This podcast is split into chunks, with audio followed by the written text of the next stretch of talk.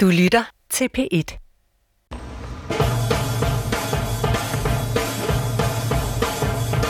Choose life. Choose a job. Choose a career. Choose a family.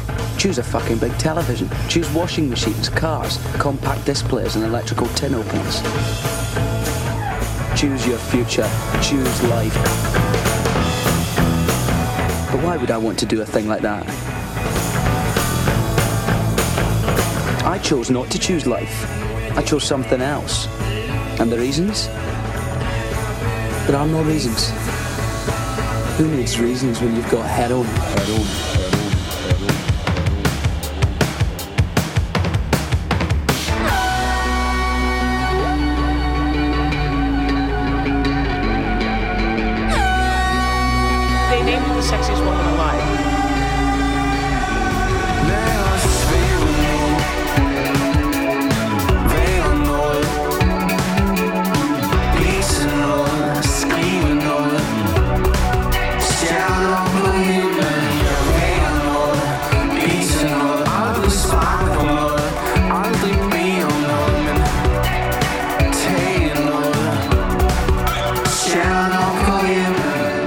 Du kan være noget, blive til noget, svæve, være en stjerne, uden at bede om noget. Du kan selv.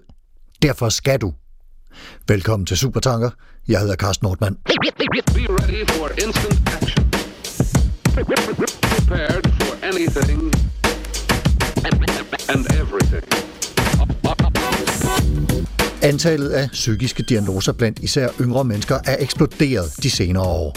Og selvom vi taler om curlingbørn og generationer, der kun har øje for sig selv, generationer, der er blevet passet og plejet og båret frem og præsenteret for alle de mange fantastiske muligheder, de har, og gjort opmærksom på, hvor få begrænsninger der egentlig er i forhold til at få et mageløst, lykkeligt, indbringende, spændende liv, hvor de shiner, bryder rammerne, griber dagen, skaber dagen, fordi de kan, så krøller en stor del af dem altså alligevel sammen i det enorme mulighedsfelt, der præsenterer sig for dem. Og faktisk begrænser det sig ikke til unge mennesker under om- og opbygning på vej mod voksenlivet. Der er sørme også mange mennesker i de ældre generationer, der har svært ved at leve op til alle de muligheder og fordringer og ting, vi synes, vi bør og bør kunne. Altså hvis du ikke har et fedt hus, et spændende og indbringende job, nogle smukke og kloge børn, et eventyrligt og gymnastisk sexliv med en smuk partner, får læst den gode litteratur og hørt cutting edge koncerter, så bruger du jo ikke alle de tilbud, der er mulighed for, og så er du faktisk selv ude om det, hvis dit liv smuldrer. Så er du utilstrækkelig. Christian Hjortkær, højskolelærer på Silkeborg Højskole, kant teol og Ph.D. fra Søren Kierkegaard Forskningscentret og forfatter til bogen Utilstrækkelig, hvorfor den nye moral gør de unge psykisk syge. Velkommen til dig. Tak for det. Hvordan har du det selv med præstationspresset? Er det noget, du oplever? Ja, yeah, det, øh, det synes jeg, jeg mærker nærmest hver dag. Jeg kan også mærke det lige nu, når vi er live. du synes, du skal præstere her inde i ja, det synes jeg. Ja, ja. ja. Der, jeg har høje ambitioner. Men, men i det daglige, er det så noget, du øh, tænker over som, som øh, noget, der trænger sig på hos dig? Ja, yeah. Ja, jeg synes faktisk, det fylder øh, øh, nogle gange altså bemærkelsesværdigt meget, og jeg, jeg beskæftiger mig endda med det, og alligevel er det jo øh, ikke noget, man sådan kan smyge sig udenom, bare fordi man ved, at det er der. Så kan man jo, man burde sige, men jeg ved jo, at der er et foreningspres, så kan jeg bare sætte mig ud over det, men jeg synes faktisk, øh, jeg bakser med det hver, stort til hver dag. Og du er rundet 30, så, så ja, du er ikke 30, en af de unge 40, mega altså. ja, ja, ja.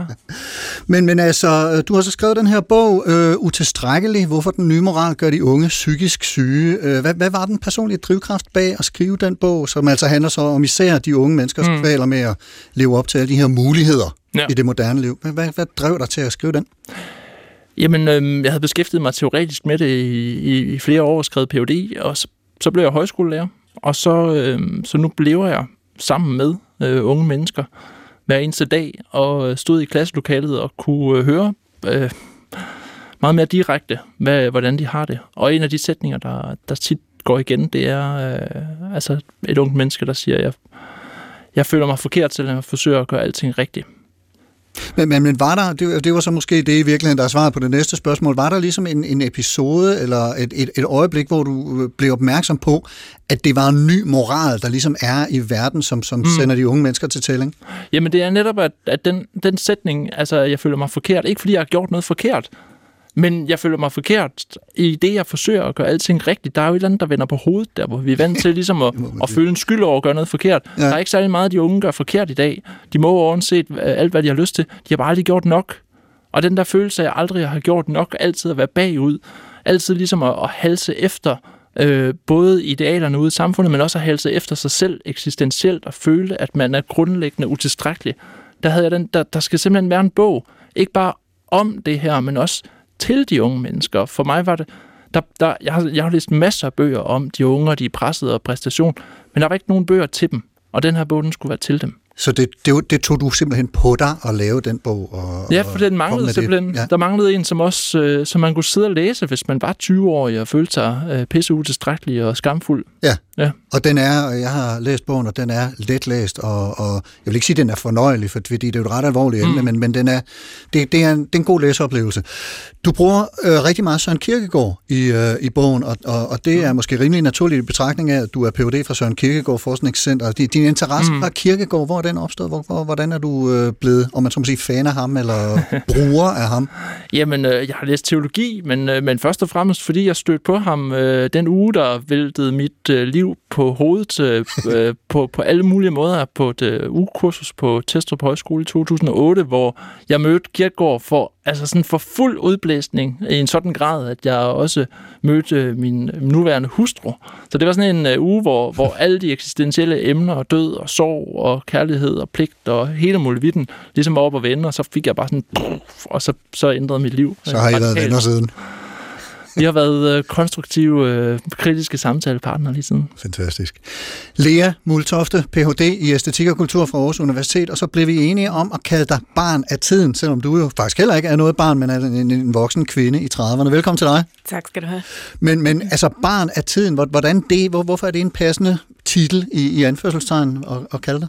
Man kan også sige erfaren i tiden, Ja, hvilket jeg, øh, jeg bestemt vil påstå, at jeg, jeg tror netop den her, øh, du kan og du skal, øh, som det var, Ja. at øh, du indledte med, den, øh, det er nærmest min indre motor. så, så, så du har sådan et, du skal pres hængende over dig konstant, som, på, på samme måde som Christian beskriver. Ja, og Ja. den her øh, underlige åbenhed i forhold til, du kan, så derfor skal du, uden nødvendigvis, at, øh, uden at det har en stopklods. Og der er en nærmest en psykisk lidelse, øh, som der er det, nemlig anoreksi, som jeg har lidt af Ja. i rigtig mange år. Fordi at det er en sygdom, der ikke kender nogen begrænsninger. Den vil blive ved, fordi man kan, som man skal. Og det kommer vi meget mere ind på i det følgende. Øh, jeg, vil, også gerne lige høre dig, altså det her emne, den her analyse eller diagnose, øh, hvis vi kan kalde det det, som Christian laver i sin bog.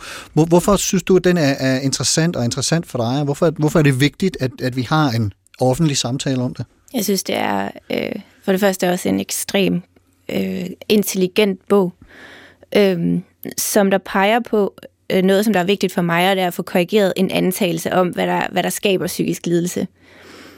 Og hvad der kendetegner psykisk lidelse, og ikke mindst, hvem der bliver ramt, Ja. øh, og hvem der lider, øh, og hvordan.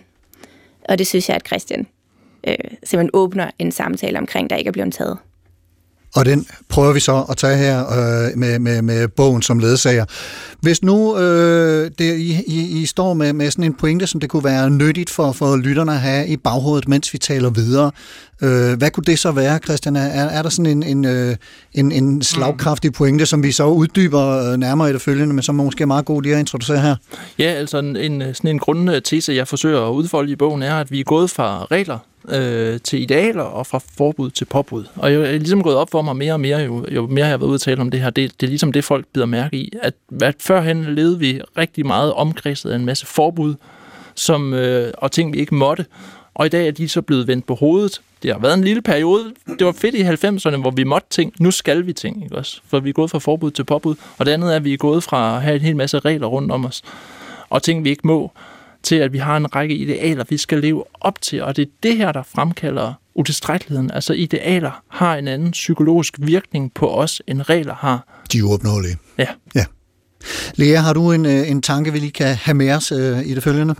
Jeg er interesseret i, hvilke stemmer der er i lidelse, og, øh, og hvilke stemmer der er i mennesker, som lider, øh, og snakke om det Yes. og tage med.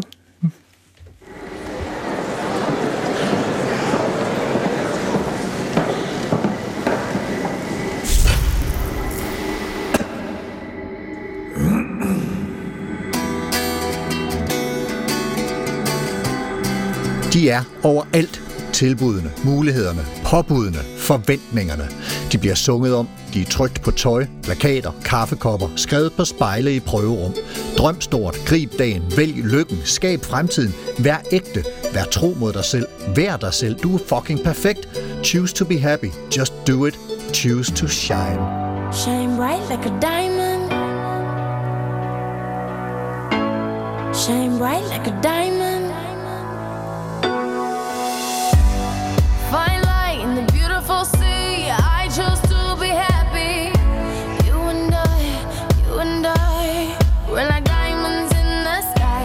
Esquire magazine named you the sexiest woman alive, calling you the indisputable champion of carnal pop.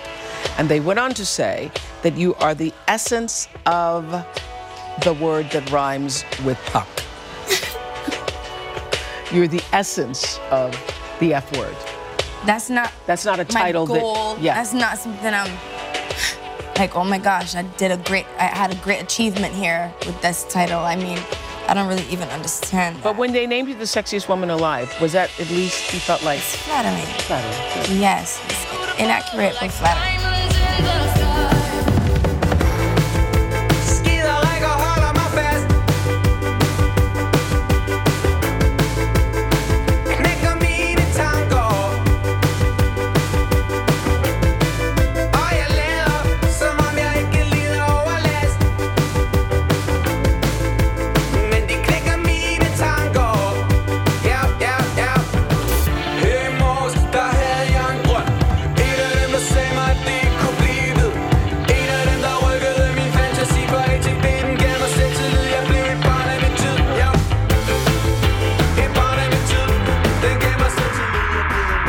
Rihanna, som er lidt utryg, når Oprah kalder hende verdens mest sexede kvinde. Minds of 99, som drømmer om selvtillid, men er det virkelighed?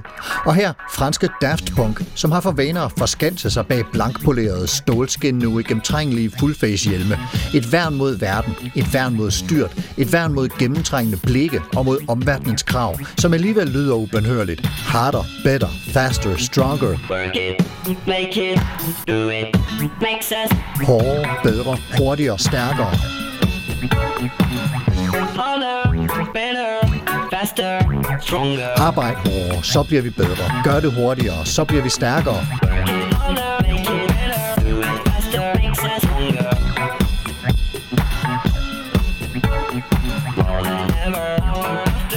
Og det intensiverer.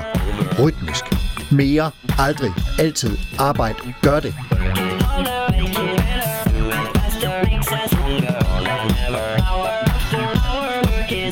Pisker i vejret tonalt og falder ned, falder sammen sidst i sætningen. Der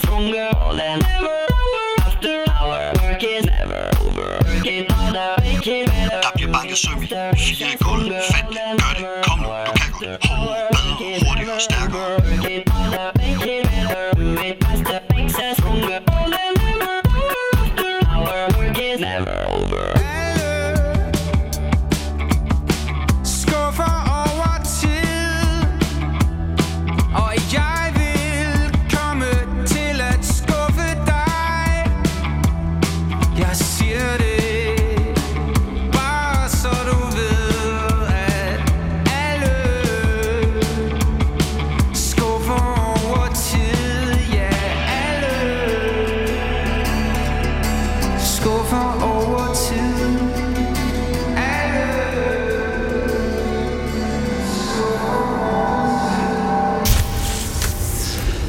Christian Hjortkærs bog Utilstrækkelig betjener sig i meget høj grad af moderne populære sange, som vi hørte nogle af her, Rihanna, Minds of 99 og Daft Punk, og af diverse slogans, som står trykt på tøj og plakater og emballage, alle mulige flader, hvor der kan klemmes ord ind, som vi formodes at se. Og det er jo så altså ofte påbud med udråbstegn, shine bright like a diamond, dream big, the future is yours, make it, eller create the future, be true to yourself, break the rules, be awesome, be fierce, be you, og så videre, og så videre. Og den tilgang, øh, de påbud, øh, det kommer så til at fremstå som det rigtige, eller det, som vi skal opnå. Øh, en kort kommentar til de her sange, øh, Christian, de er alle sammen omtalt i din bog. Ja, men jeg, jeg stod og dansede til det, altså, fordi det er, jo, det er jo på godt og ondt soundtracket til vores liv, det her. Ja. Altså øh, på, den, på den værste side, øh, Rihanna Shine Bright Like a Diamond og Harder, Better, Faster, Stronger. Altså virkelig ubehagelige soundtrack at have kørende, hvor, hvor man hele tiden bliver pisket afsted. Og så på den anden side Minds of 99, som jeg har en stor kærlighed for, hvor, som på mange måder gør præcis det modsatte, og som prøver på at hive luften ud af den ballon, vi hele tiden står og puster i, for, så vi til sidst eksploderer og siger, at alle skuffer over tid. Det Ja. er så befriende. Men det de er drømmer om selvtillid. De har det åbenbart, ikke? Ja, ja, det, men det er, jo en det, ja, drøm. det er jo både det der med, at de drømmer om at blive stjerner på himlen, og vi skal alle sammen. De siger jo også stjerner på himlen, ikke Ja. også? Men de har hele tiden den der afmonterende, sådan en eksistentiel knytnæve lige i solar plexus, der ligesom slår, slår åndedrættet ud af mig, men også øh, minder mig om, at vi alle sammen er lige fejlbarlige. Det synes jeg er noget så befriende. Men, men, men nogen vil muligvis sige, at det her det er jo ikke påbud, øh, Christian Nordkær. Det er Mm. jo, øh, hvad skal man sige, venlige opfordringer eller tilskyndelser, og, og Ja. det kan du, fordi du er fed, og det kan du godt. Altså, hvor, hvor- ligger den der påbuds øh, karakter? Jamen, det er jo netop det, vi kalder nudging i dag, ikke også? Altså, Ja. ja. det er bare sådan, det, det, som jo hedder, at det er et venligt skub i den rigtige retning. Oh, ja. Men, men netop den rigtige retning, for det jeg gerne vil aflive med den her bog, det er den tese, at alle i dag er frie efter 68 og kan gøre præcis, hvad de har lyst til. Nej, for vi skal hele tiden puffes i den rigtige retning. Og sådan er det at være ung i dag. Puff, puff, puff, puff, puff, puff, puff, puff, puff, puff, puff, puff. Man får så mange puff. Man får Og blå man mærker på ja, ryggen. Ja, men det er jo bare små puffer, folk. Så, så, så hvis du en dag som ung ligesom siger, nu gider jeg fandme ikke at høre på de skide pop ud, altså lad nu være. Og så slår man tilbage, så siger hey, slap nu af, jeg vil bare give dig et lille venligt puff i den rigtige retning. Ja. Man kan ikke gå oprør i dag mod det her. Vel? Altså, Lea? Det er overalt. Puff i den rigtige retning, og, og øh, den her rigtighed, som de her sange giver udtryk for, og, og som, øh, som Christian mm. meget rigtigt siger, Minds of 99, de måske øh, afmonterer lidt, eller i hvert fald prøver at, at være en eller anden form for mods, modsudsagn til. Altså, hvad, hvad, hvad har din reaktion været på den her rigtigheds... Øh, nu fortalte du, at, at du havde døjet med anoreksi. Jeg ved ikke, om lidt af kan man måske også kalde det anoreksi. Jo. Øh, men men hvad, hvad, hvis du skal kommentere på de her sange, og så på din reaktion på, på det verdensbillede, som de tegner, hvad, hvad er den så været? Mm, Jeg tror, noget af det, som jeg har skrevet højst, nok mest til mig selv, hvor jeg har været i allerstørst afmagt, og hvor jeg har haft det værst, det er, hvordan, hvordan havnede jeg her? Jeg fatter det ikke, for jeg gjorde mig så umage. Hmm. Og jeg tror, at øh, netop det, at altså, jeg, jeg vil ikke på nogen som helst måde reducere anore- anoreksi til udelukkende at altså, kunne tilskrives tiden eller kulturen, eller puffene, øh, eller sangene, øh, fordi at det er en enigmatisk sygdom, som, som jeg ikke engang kender svaret på, eller helt selv forstår, men jeg tror helt bestemt, at tiden og kulturen er en faktor, og en vedligeholdende faktor. Øh, man tager de her rigtigheder og integrerer dem, indoptager dem, øh, og bliver pokkers umattet. Undskyld. Mm. Ja, men, men, men at, at, har du, øh, hvad skal man sige, i bagspejlet sådan øh, øje for, hvad det, om, om der var sådan ligesom en, en udslagsgivende øh, situation, eller et udsagn, eller et eller andet, som, som, som fremkaldte, øh, hvad skal man sige, den her anorektiske reaktion i dig, som på en eller anden måde skubbede den i gang, og skubbede dig afsted på den øh, ja, nedadgående øh, slide, som det så blev. Jamen, der, der var på et tidspunkt, hvor at jeg var, jeg var simpelthen, det som også øh, Christian skriver i sin bog, udmattet. Øh, jeg havde, jeg, jeg, jeg havde 27.000 øh, fyldte øh, netto indkøbsposer, og jeg havde kun to arme og bære. Ja. Jeg kunne ikke mere, og så samtidig så prøvede jeg at give udtryk for, at øh, have prøvet på flere måder øh, at give udtryk for, at jeg havde det skidt, og blev, og blev enten ikke lyttet til, eller afbrudt, øh, eller hånt. Og i det, så, øh, så gjorde jeg det til en, næsten en protest imod idealet. Næsten en protest imod min egen umaghed.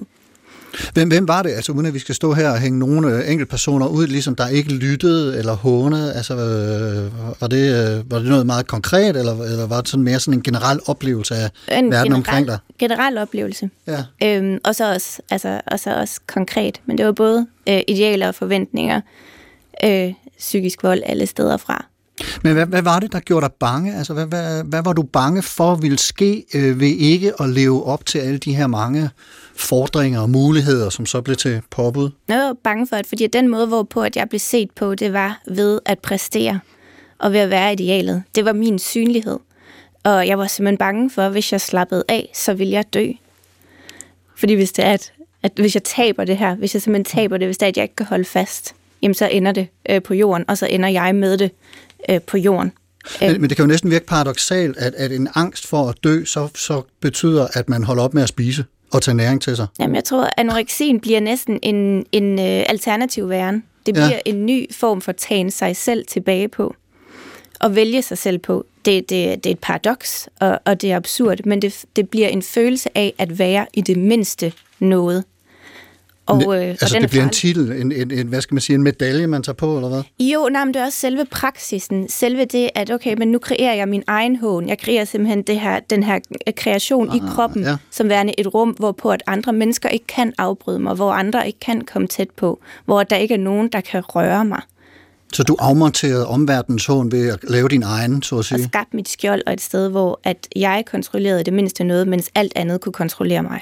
Men, men, men det, du var bange for at miste, øh, ud over livet, om man så må sige, altså var der noget øh, i din omverden, hvor du tænker, hvis ikke jeg lever op til, til de her muligheder, eller de her påbud, eller krav, eller hvad vi nu måtte kalde det, så, så er der ingen, der kan lide mig mere, eller hvad, hvad var... Øh... Det var kærlighed. Ja. Jeg er bange for at miste kærlighed, og, og bange for at miste mig selv. Øh, og dermed, altså i relationen, så bliver man jo til i kærlighed til andre.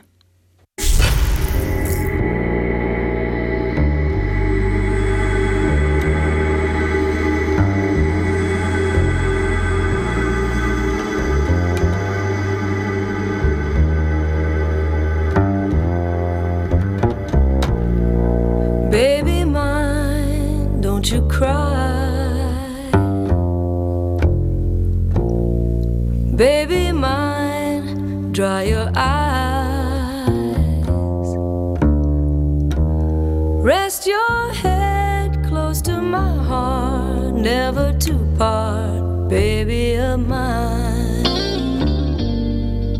Vi har et naturligt behov for at leve op. Vi har et ur, et evolutionspsykologisk behov og ønske om at være det, der forventes af os i flokken. Hvis vi ikke lever op til forventningerne, påbudene, så bliver vi efterladt, ladt alene på savannen til de vilde og sultne rovdyrs nåder og fromme. Blottede, ene, ubeskyttede. Og så kan man sige, altså, hallo, i vores civiliserede verden med alle mulige sikkerhedsnet, er der så nogen, der ender der, og ja, det er der nok, desværre. Men selv hvis der ikke var, så ligger den psykologiske mekanisme så dybt i os, som en del af den menneskelige evolution over adskillige tusinder af år, at nærvær og beskyttelse i et fællesskab er vigtigere end føde. Den amerikanske psykolog Harry Harlow gennemførte i løbet af 1940'erne og 50'erne en serie forsøg med rhesusabeуnger. Forsøg, som i dag anses for at være pænt kontroversielle og stærkt uetiske, men hvis skyldighed ikke desto mindre er ubetvivlet.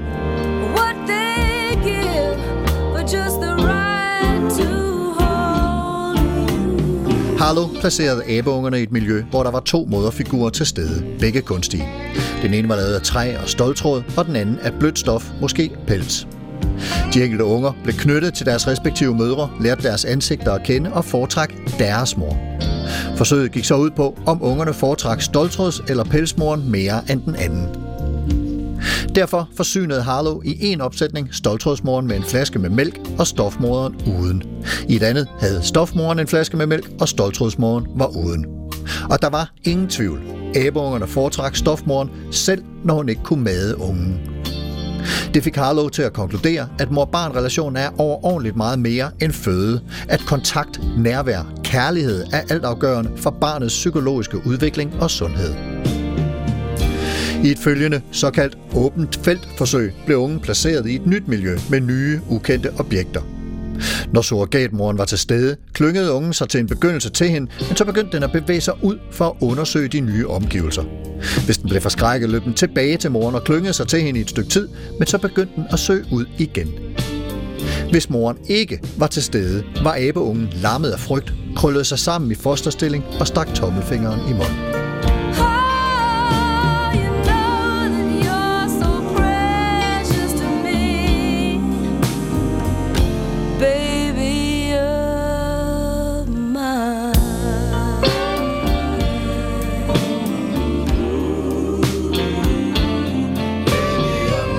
Konklusionen på Harlows resultater modsagde den traditionelle pædagogiske opfattelse af, at man skulle begrænse eller helt undgå fysisk kontakt for ikke at forkæle børnene, såvel som den dengang fremherskende psykologiske overbevisning om, at følelser var ubetydelige, og at føde var den vigtigste faktor i at etablere relationer og bånd mellem mor og barn.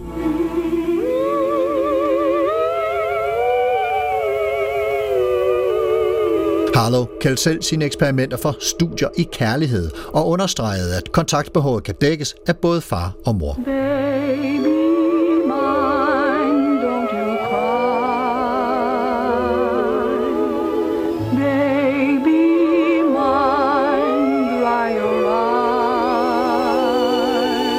Nogle af Harlows mest kontroversielle forsøg handlede om sociale afsavn.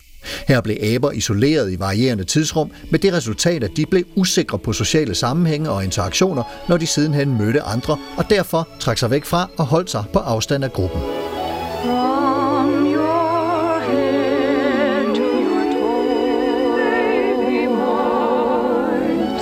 Your sweet goodness knows,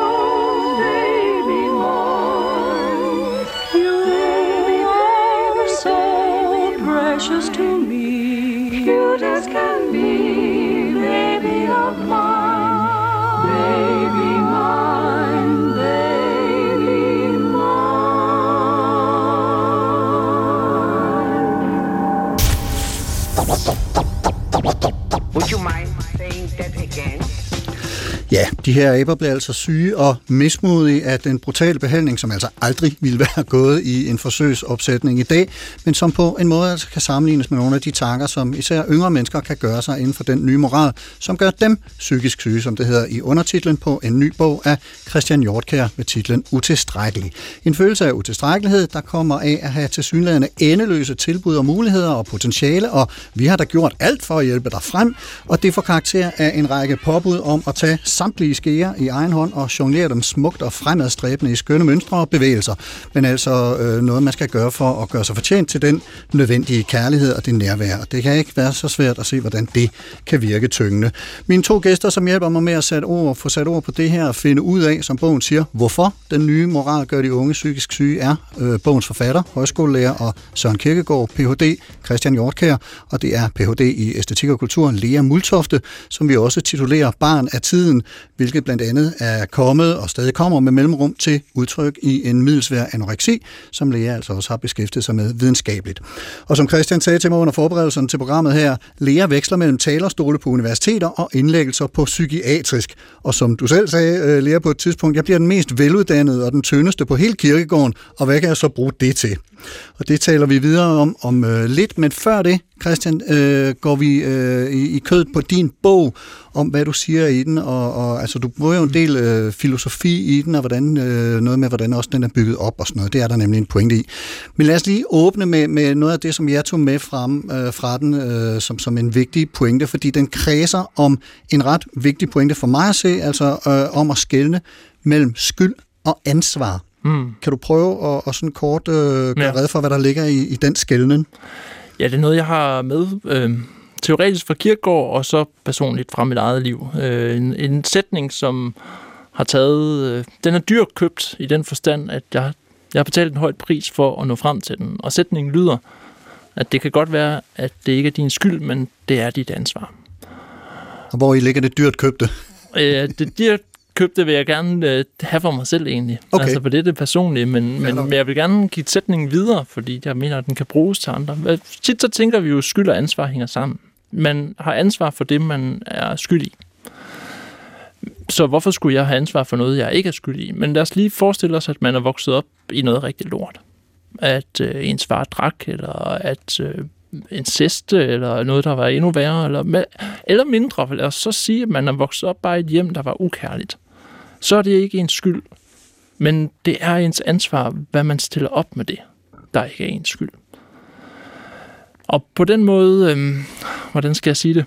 Min erfaring er, når jeg taler med mine højskoleelever om det her, det er, at hvis de først ligesom finder ud af, at at det der, som er sådan det problem, de har i livet, som de har brugt deres liv på at løbe fra, hvis de får at vide, det er faktisk ikke din skyld, og kan se, jamen det er jo rigtigt, selvfølgelig er det ikke min skyld, for jeg har jo ikke valgt noget af alt det, der skete for mig de første 10 år, jeg levede, så bliver der ligesom mere luft i lungerne. Og det er som om, der bliver plads foran en, til at man kan løbe, løbe, tage et tilløb ind i, og så tage ansvar for, hvad skal jeg så stille op med de ting, der ikke var min skyld, men som jeg dog skal leve med, for at undgå, at det ikke bliver min undskyldning. Altså, at man ikke faktisk lægger det, som, som ikke er ens skyld, øh, væk, og, mm. men, men holder det lidt ud i strakt arm og betragter det og siger, det her, det må jeg reagere på på en eller anden måde. Lærer du markerer? Jamen, det var i forhold til det her skyld Ja. øh, og, øh, og ansvar, hvor at, øh, jeg, jeg tænker også øh, på sin vis, også nu her, hvor vi står og snakker, at, øh, at anoreksi er en, en form for ansvarlighed på speed. Hmm. Fordi man netop føler den her, den her skyld, øh, og, øh, øh, og er tynget af den. Og så på et eller andet tidspunkt, så smider, så smider man sit liv i puljen, og venter på, at der er nogen, der skal samle det op. Mm. Det er der så ikke rigtig nogen, der gør, så tager man sit eget liv, og så løber man, og man løber rigtig stærkt, og tager del med ansvar for det. Hyperansvarlighed. Præcis. Ja. Harder, better, faster, stronger. Og igen, anoreksien kender ingen begrænsninger, så man kan blive ved med at løbe, og man kan bare løbe stærkt, især når man er bange. Christian, hvad, hvordan taler det ind i, i det, du øh, fortæller her? Jamen, det, det taler jo lige ind i det, og det, og det er også det, det, jeg ligesom forsøger at gøre med, med på en eller anden måde at sætte en ny diagnose, fordi jeg synes, vi holder fast i en gammel diagnose om, at, at grunden til, at der er så meget bøvl med de unge, og grunden til, at de har angst, det er, fordi de har for meget frihed, og de har for mange muligheder. Men det mener jeg simpelthen ikke, at det, det er overhovedet ikke det, jeg ser længere. Det, det, problemet er, at, at mulighederne på mange måder bliver snævret ind, og der er flere og flere ting, de unge skal leve op til, men vi holder fast i diagnosen. Og det betyder, at vi fortæller de unge, du kan gøre lige, hvad du har lyst til, og bare vælge med hjertet, og så videre, så videre, så videre, du skal bare være dig selv. Men i realiteten skal de leve op til en moralsk perfektionisme, som, som jeg ikke har levet, øh, skulle leve op til, da jeg var ung. Og det, og det er den uoverensstemmelse mellem, hvad man bliver fortalt, du kan alt, og det, de i realiteten skal leve op til, netop de, øh, de uendelige krav. At de oplever, at, de, at det er bare foruendeligt til, at Ja, for man, man, bliver nogensinde ikke, kunne man, leve bliver, op til man bliver jo ikke syg af at have for mange muligheder. Der findes ikke et eneste menneske, der er blevet syg af at have for mange muligheder på den her planet. Man bliver syg af uoverensstemmelsen mellem, hvad man bliver fortalt og hvad der er virkelighed. Lad os lige prøve at trække Søren Kierkegaard ind i, i, i den her del af samtalen, fordi han har jo sådan et øh, nok noget, mm. at det rigtig mange mennesker kender ham for, han siger, at man skal vælge sig selv. Mm. Øh, og, og hvad ligger der i det i, i forhold til netop at, at, at kigge på skylden i forhold til ansvaret? Ja, men, men det er sådan set der, jeg oprindeligt har det fra. Altså, Kierkegaard siger, at man skal vælge sig selv. Øhm, eller han siger egentlig ikke, at man skal. men fordi det er jo også Det et påbud. man kan. Ja, men, men der er en mulighed for at vælge sig selv. Og for man kan nemlig også lade være. Man kan jo komme til at vælge at være en anden. Og være et falsk selv. Så derfor gælder det faktisk om at vælge rigtigt. Men at vælge sig selv betyder ikke, at jeg kan vælge at være lige den, jeg har lyst til at være. Eller jeg kan bare vælge at være en anden. Eller så kan jeg vælge at være en anden i morgen, jeg var i går. Nej, at vælge sig selv, det betyder egentlig, at man skal stå ved sig selv. Og det er der jo ikke nogen af os, der har lyst til. Jeg har heller ikke lyst til. Og langt det meste af mit liv bruger jeg netop på at, at forsøge at undgå at stå ved de ting, jeg Altså, ikke fordi der er at nogle- ved. fordi der er nogle dårlige sider af dig selv, ja, synes du, som du ikke har lyst til jeg at stå ved. med på, Jeg slæber rundt på alt muligt lort, som jeg sender videre til mine børn. Det har jeg ikke lyst til at stå ved. Men at vælge sig selv betyder jo ikke at sige, om Christian, så kan du bare være den positive, øh, glade far, der altid gør det rigtigt og så videre. Det er det, det, det, det er et sande dig, ikke også? Og det andet er det falske dig. Og så vælger man så en sand udgave, og så skærer man alle de dårlige sider fra. Når jeg vælger sig selv betyder, og det, det er derfor, det er så ubehageligt, det Kierkegaard siger. Det betyder, at du skal stå ved hele dig selv. Både de gode og de dårlige sider. Og det, og det er der, jeg når frem til den, det, som hedder etikernes tese hos Kierkegaard. Altså, at det, det, kan, du, det kan godt være, at det her ikke er din skyld, men det er altså dit ansvar, at du, du står ved de ting, fordi ellers så ender det med, at du flygter fra dem. Og man kan sagtens bruge sit liv på at flygte, og som, til, øh, som Lea siger, man kan løbe rigtig stærkt, ikke også? Man kan, man kan virkelig... Ned ad den der anoreksivej. Ja. Ja. Lad os lige prøve at, at tage fat i bogen lidt mere konkret, fordi du har, den er ligesom delt ind i fire dele, øh, som, som antager hver sin øh, øh, filosofiske, psykologiske mm. vinkel på, på det her emne. Vil du ikke Mm.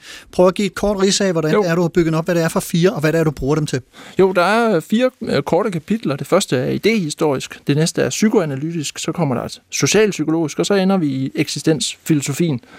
Og det kommer af, at tit når man tænker, at folk er psykisk syge eller har problemer, så vil man typisk, typisk gå til psykologien, og så, så gælder det jo om at finde ud af, hvad, hvem er du så, Christian, og hvad har, hvad har du med dig, og hvad har du af traumer osv. Og der er min erfaring bare, at det er langt bedre at starte i idéhistorien og kigge sociologisk på det og finde ud af, hvordan er den kultur, du lever i, og hvordan har den ændret sig hen over de sidste 50 år.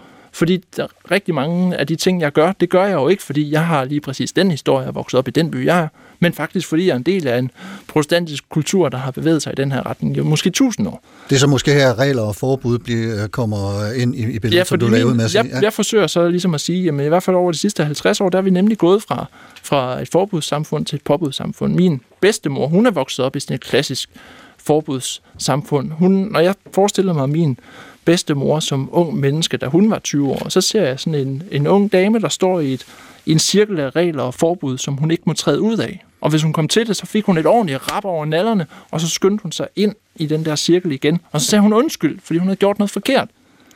Men de unge i dag, de vokser ikke op i sådan en cirkel. Det gjorde jeg heller ikke, og heldigvis. Men til gengæld er den her cirkel, der ligger rundt om af forbud og regler, den er blevet erstattet af en cirkel, der ligesom ligger over os, som er de idealer, vi skal leve op til, og som vi altid er bagud i forhold til. Og som jeg sagde, idealer har simpelthen en anden psykologisk virkning på os, end regler har. Reglerne afføder skyld og neuroser, og idealerne afføder skam og angst og utilstrækkelighed. Så øh, har vi den, øh, nu skal jeg lige huske rækkefølgen. Den øh, psy- psykoanalytiske- Den psykoanalytiske, ja. Ja. ja. Som, øh, som jeg har sådan fra Freud og Sisek og nogle af dem. Øh, det eksempel, som øh, jeg bruger, det er en reklame, jeg stødte på øh, for nogle år siden, for øh, en magnumis, faktisk. øh, så noget så banalt som en magnumis. Den, øh, den hedder Release the Beast, Dare to Go Double. Ikke også? Så her har vi altså en is med to lag chokolade, og øh, så står man der og kigger på den, og så står der simpelthen tagline er, at du skal slippe dit indre bæst fri. Du skal, du skal, tage, du skal spise den her is med to lag chokolade, ikke også? Du skal og, være noget, som du egentlig ikke umiddelbart havde tænkt, du skulle Ja, være, og så bare ja. gør det nu. Men hvis der var noget, min bedstemor ikke skulle, så var det at release the beast. Altså, du godeste, der faldt brænde ned, hvis hun releasede the beast ind i den cirkel af regler og forbud, ikke også? Men i dag skal vi gøre det. Det er det, der er så på en eller anden måde så komisk, det er, at vi, og selv når det handler om chokolade, øh, så skal vi gøre det. Og, der er, og, og, og det, der er gået op for mig, øh, det er, at jo tættere man kommer på idealer, jo dårligere får man det. Altså hvis nu for eksempel man virkelig skulle være det her super autentiske menneske, der bare lever som sådan et under-jeg, der bare froder rundt i chokolade, jo dårligere får man det. Det gælder også med 12-tallet.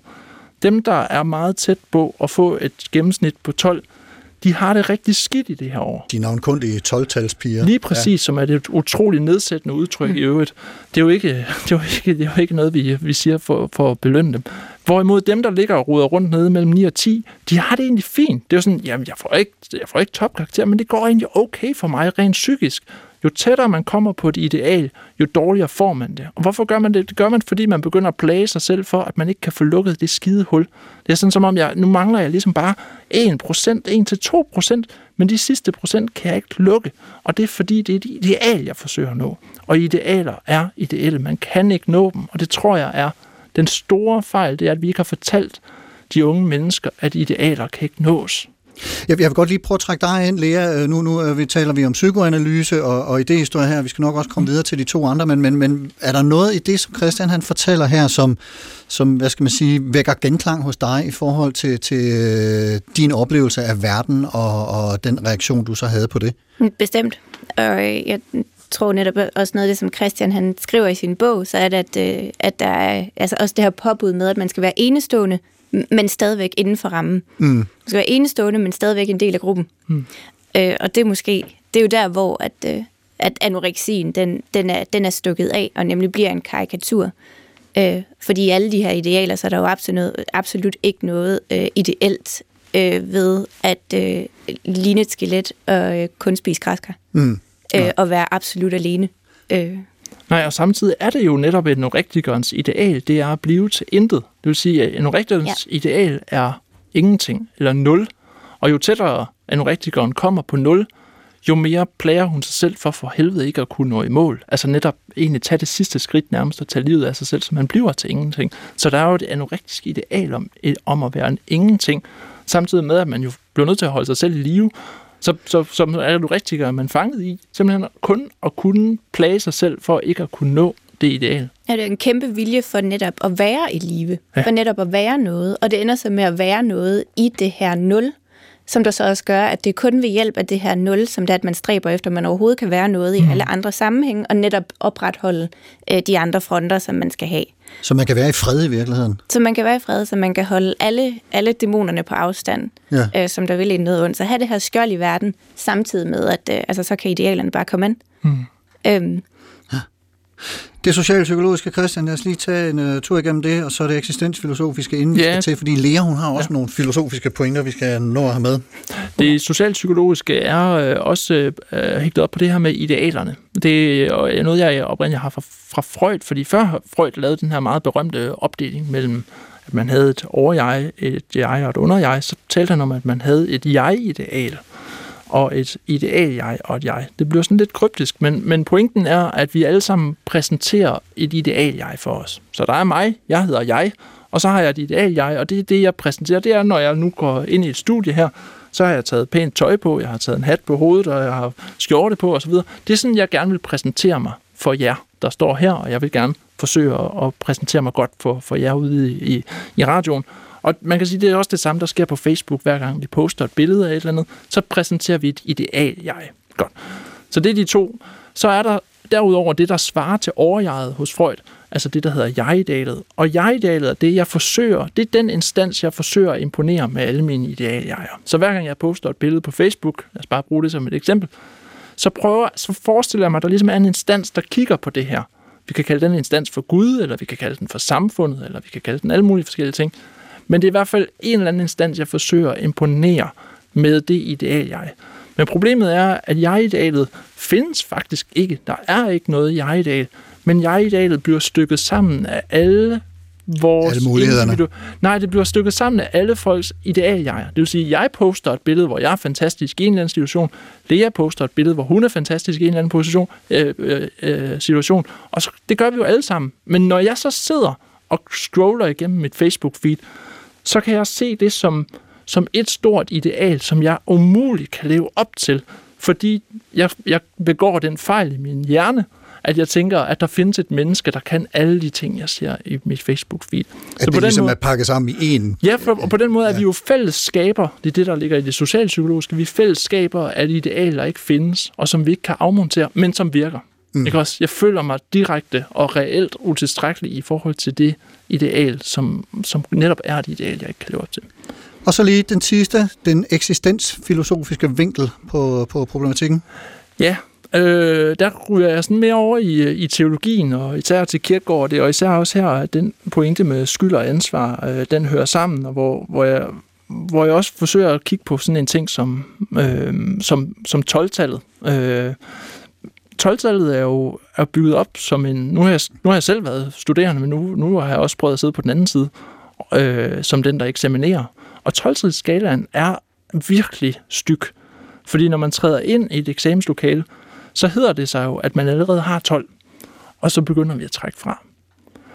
Så, så Det er en tabsoplevelse. Ja, så i udgangspunktet, så er Carsten, så er du jo et øh, perfekt øh, 12-tals menneske, og hvis du kommer ud af eksamenslokalet med 10, så har du gjort et eller andet forkert. Det vil sige, det bygger på en mangelmodel, altså en deficitmodel, hvor du altid har gjort et eller andet fejl. Og tit oplever vi jo også øh, som undervisere, at folk kommer bagefter og tænker, hvad, hvad er det, jeg har gjort forkert? Altså konfronterer læreren. For, og, og man, hvis ikke jeg kan svare på det, så har jeg givet en forkert karakter. Det vil sige, ulempen er, at vi tænker mennesket som i udgangspunktet perfekt og lykkelig og selvrealiseret og frelst og alt muligt godt, og så, og så trækker vi ned. Hvorimod 13-tallet, jeg er vokset op med det jo, det, øh, det, øh, det bryder ligesom skalaen. Altså egentlig går 13-skalaen, det går kun til 11.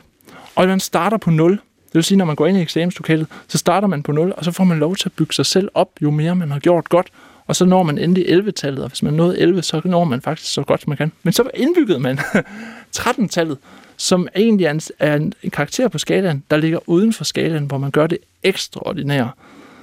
Og det har vi afmonteret. Vi har afmonteret tanken om, at man kan være sublim, eller gøre et eller andet helt ekstraordinært. Det burde jo så gøre, at vi alle sammen følte os mere utilstrækkelige, men det sjove er, at det gør det modsatte. Der er aldrig nogensinde nogen, der har følt, tænkt, hvorfor fanden fik jeg ikke 12? Nej, undskyld, 13.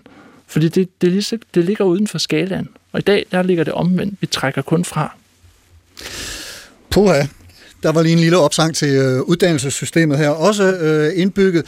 Lea, øh, vi skal øh, også høre dig, fordi du har ved tidligere lejligheder i øh, artikler, videnskabelige artikler, lænet dig op af den franske filosof Gilles Deleuze, øh, og, og, og, og fortæl, hvorfor øh, han er fed sådan overordnet set, og, og, og, og selvfølgelig ikke mindst, hvordan du bruger ham til, øh, til, til nogle overvejelser om de her syge reaktioner på præstationspresset for verden. Jamen, øh, lidt, øh, lidt som Christian han også siger, så øh, på et tidspunkt, så, så blev jeg også træt af at blive aflæst.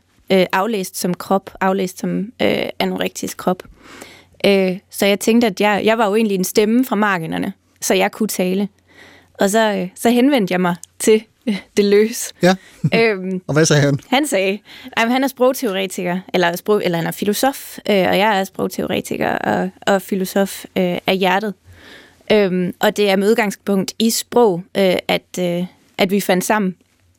Også fordi, at det løs, han er interesseret i, hvad sprog gør, og ikke så meget, øh, hvad, det, hvad det refererer til.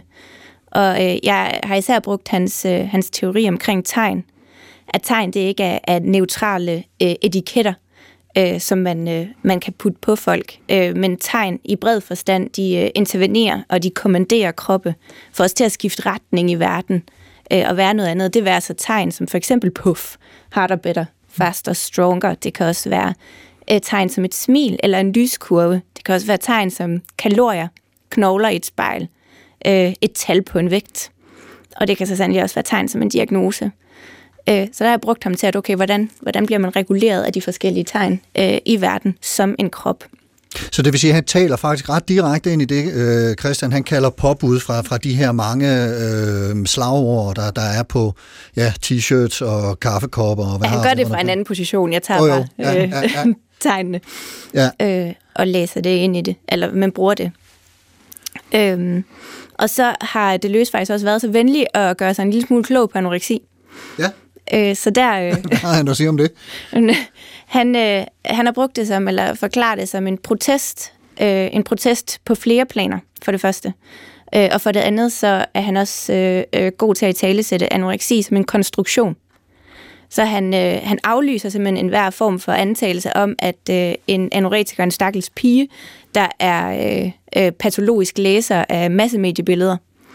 Og så, øh, og så siger han, okay, det her det er faktisk en, en, øh, en væren, en bliven til, en konstruktion, og samtidig så er det en protest netop imod idealer, mod, øh, mod krop, mod enhver form for restriktion. Så den kan dobbelt anoreksien i det billede der. Ja, Ja, der er både protesten og konstruktionen, som... Nemlig. Og det er en, en øh, altså, det- og det der, hvor jeg virkelig kunne, kunne kende det, og skrev min artikel ud fra, at det var en, en øh, protest imod ydre restriktioner, øh, forventninger, øh, ja, idealer, øh, øh, psykisk vold, øh, alle former for, øh, for, for noget, for, for afhængigheder, øh, der kommer udefra. Og så bliver det jo ens indre reaktioner, eller ens indre restriktioner, som der bliver svaret. Men det er den mest magtesløse måde at tage magten på, fordi at den ender med at tage magten over en. Fordi man udsletter sig selv. Præcis, man mister magten over magten, kan man sige. Så på den måde det er en, det er en, det er en paradoxal og en tragisk konstruktion, og en paradoxal og en tragisk protest, der ender med at slå en ihjel på alle de måder, som man kan blive slået ihjel på lang tid før, at man dør fysisk.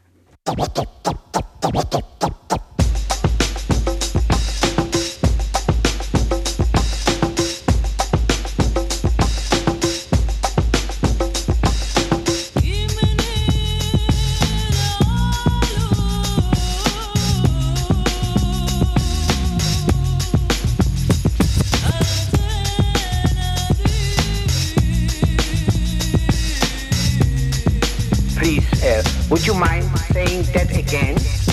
Thinking of a master plan. Super tanker, Carsten Ortmann. Super tyngede tanker om, hvorfor den nye moral gør de unge psykisk syge eller får dem til at lide. Altså præstationssamfundet med alle dets idealer og fordringer og påbud om at shine for fuld udblæsning hele tiden. Det er lige før, man kunne spidsformulere sådan en shine or die-agtig øh, sætning ind i det her. Christian Hjortkær, højskolelærer, forfatter til bogen Utilstrækkelig og Søren Kierkegaard Kapacitet og Lea Multofte, Ph.D. i æstetik og kultur og barn af tiden. Jeg bliver hængende i den der. Jeg synes, det er sådan en øh, smuk, øh, smuk betegnelse. Hvad kan vi sådan opsamlende få øje på, som vi kan sige til ikke kun de unge mennesker, som er ved at blive mast i præstationspresset, men også til deres skal, måske forældre, deres lærere, til tøjindustrien og, og alle de der, der påvirker os om, øh, med, med forventninger og, og, og påbud. Har du øh, et budskab til dem, Lea, øh, hvor- hvordan du kunne tænke dig øh, en ideal verden ser ud, så vi undgår noget af alt det her? Nå, pokkers, det ved jeg faktisk ikke, om jeg har. Nej. Øh, men jeg har, øh, jeg har et bud på, hvordan at man, eller hvad jeg synes, at man skal gøre i forhold til, øh, at netop ikke bare lade det være en aflæsning af andre, lade det stå ved en diagnose, og øh, lade det altså, gøre sig klog på, øh, på de her mennesker. Det skal også til. Ja. Øhm, men også, øh, øh, så vil jeg sørge for at fremelske de stemmer, øh, de her mennesker, øh, som der er produkter af, af idealet, eller som lider af alle mulige andre årsager. Øh, og hvor fordi vi lider sammen. Vi skal simpelthen høre efter. Vi skal høre efter og lade, ja. lade stemmerne komme frem. Fremragende. Christian, har du et bud på, hvor- hvordan vi kan gøre det lidt nemmere og, og, og undgå at blive mast her? Ja, altså jeg vil i hvert fald også meget gerne undgå at komme med et godt råd. Ja. fordi det, fordi altid løftet ender, ja, for, pegefinger. ja, fordi det ender med at blive et nyt påbud eller sådan noget. Så, så jeg tror, øh, det første, jeg, jeg tror ting, to ting, jeg gerne vil sige. Det første er, at der findes ikke luksusproblemer. Altså, vi, vi, jeg, jeg tænker, man som lytter her til programmet her også lidt kan komme til at tænke sådan, "Men nu sidder der, står der sådan to PhD'er derinde og er skide kloge, og så kan de ikke engang finde ud af deres eget liv, eller nu må I fandme tage jer sammen, eller sådan et eller andet. Og jeg har faktisk også nogle gange brugt øh, Leas artikel øh, med mine højskoleelever, og tit når man på et punkt, hvor man tænker, nu må hun sgu da lige tage sig sammen. Altså, hun er så lynende begavet, og alligevel så bliver hun ved. Hun ved da godt, at det er dumt at gøre det der, eller sådan noget. Men hvis man har den tanke, så har man ikke forstået, hvad det vil sige at lide psykisk. Så har man ikke forstået, hvad det er at sidde nede i et mørkt hul af angst og skam og ikke kunne komme op. For det, man har brug for der, det er ikke viden. Det er, at der er nogen, der tager en i hånden og lytter til en. Hører og en ser stemme, som en. Lea Også siger. Lige Ja. præcis, Ja. som lytter. Og som faktisk spørger, hvad, hvad, hvad er der sket med dig, siden du sidder nede i et mørkt hul af skam og angst? Hvor, hvordan er det kommet dertil? Det er jo en helt anden tilgang, end at komme med et godt råd, eller et påbud, eller en t-shirt, hvor der står bare ting positivt. For det er jo lige præcis det, man ikke kan, hvis man sidder nede i et mørkt hul af, af skyld og skam. Så. Ja, og øh, jeg sørger selvfølgelig for at linke til øh, Leas artikel, som øh, bliver nævnt her, og, og er blevet det et par gange. Vi er Lea, Christian og Carsten i Supertankeren på P1, og det skal jo bare være super, og det skal shine og være noget, og være fremtiden. Men den skal også til at slutte. Tiden går, og det gør vi, øh, som jeg plejer, med et par anbefalinger fra jer to, mine gæster, til hvor lytterne kan gå hen, hvis de vil undersøge de her ting lidt nærmere og vide mere om det, vi har talt om i programmet her. Det vil altså bøger, film, radioprogrammer, i dette tilfælde tegninger. Øh, Lea, du øh, har taget nogle tegninger med. Vi skal prøve at beskrive dem, for de er faktisk ikke offentliggjort, men jeg lægger en af dem på, på Facebook-siden. Men, men, men hvorfor har, har du taget den med, den her tegning, og, og hvad viser den? Det er fordi, jeg gerne vil anbefale øh, det eneste ægte, og det er de ikke fortolkede stemmer. Ja. Og øh, øh, igennem mine øh, indlæggelser, så har jeg øh, kun stødt på mennesker, som der igennem det, som de kan kreere og skabe rent kreativt, øh, simpelthen har en sandhedsværdi, som der øh, ligger langt, langt ud over, hvad nogen som helst øh, altså, øh, psykiatrisk diagnose fortæller dem, at de er. Hmm. Øhm, og øh, derfor har jeg taget øh, en tegning med. Vil, vil du ikke prøve at beskrive den, jo. bare lige så kort, som, som det nu kan lade sig Øh, gøre? det, var, det var i forbindelse med, at jeg øh, fortalte øh, øh, den her person om, at jeg var, øh, at jeg skulle deltage i det her program, fortalte om Christian, øh, og øh, vedkommende har så på vej til øh, sin egen behandling øh, simpelthen øh, øh, skabt øh, en båd øh, med tre personer i, som hun kaldte mig, Kirkegaard og Camus, i færd med at lave passiv valg. Øhm, okay. og øh, der står på, øh, skibet er lavet med hold ud færdigheder, som refererer til en eller anden 32. bølge kognitiv terapi, som, der, der, som hedder dialektisk adfærdsterapi, som der bliver brugt øh, til at behandle spiseforstyrrelser med, som der, det skal jeg ikke begynde at kritisere, så alligevel det er fuldstændig drænet for åndelighed øh, og poesi, og hvis der er noget, den her pige har, så er det åndelighed og poesi. Og så står der, øh, skibet er lavet med hold ud færdigheder, for det er en del af den her dialektiske adfærdsterapi, Og så står der kurs, som vinden blæser, opgave, ride stormen af, mål, spørgsmålstegn. Så der sidder hun med Camus og Kierkegaard i samme båd og laver passiv valg. Altså, det er formidabelt. Altså, det er så sandt og ægte. Og jeg lægger den tegning på Facebook-siden Carsten Nordmann Radio. Vi skal lige nå en anbefaling fra dig, Christian. Jamen, det vil være lidt i samme retning, men, øh, men mere på skrift, altså netop Søren Kierkegaard. Øh, øh, det, jeg gerne ville med, med min bog, var egentlig ikke at øh, komme og kritisere samfundet, men at, at lave en opbyggelig tale til ungdommen. Og hvis der er noget, Kierkegaard kan, så er det at bygge folk op. Det er svært at forstå Kierkegaard, men det vidunderlige er, når man læser ham, så bliver man forstået af ham. Så læs Liljen på marken og Fuglen under himlen og lær at være glæde af. Af Søren Kierkegaard. Ja. Yes. Det er meget smukt, der er tanket op, og supertanker er ved at nå til vejs ende for i dag.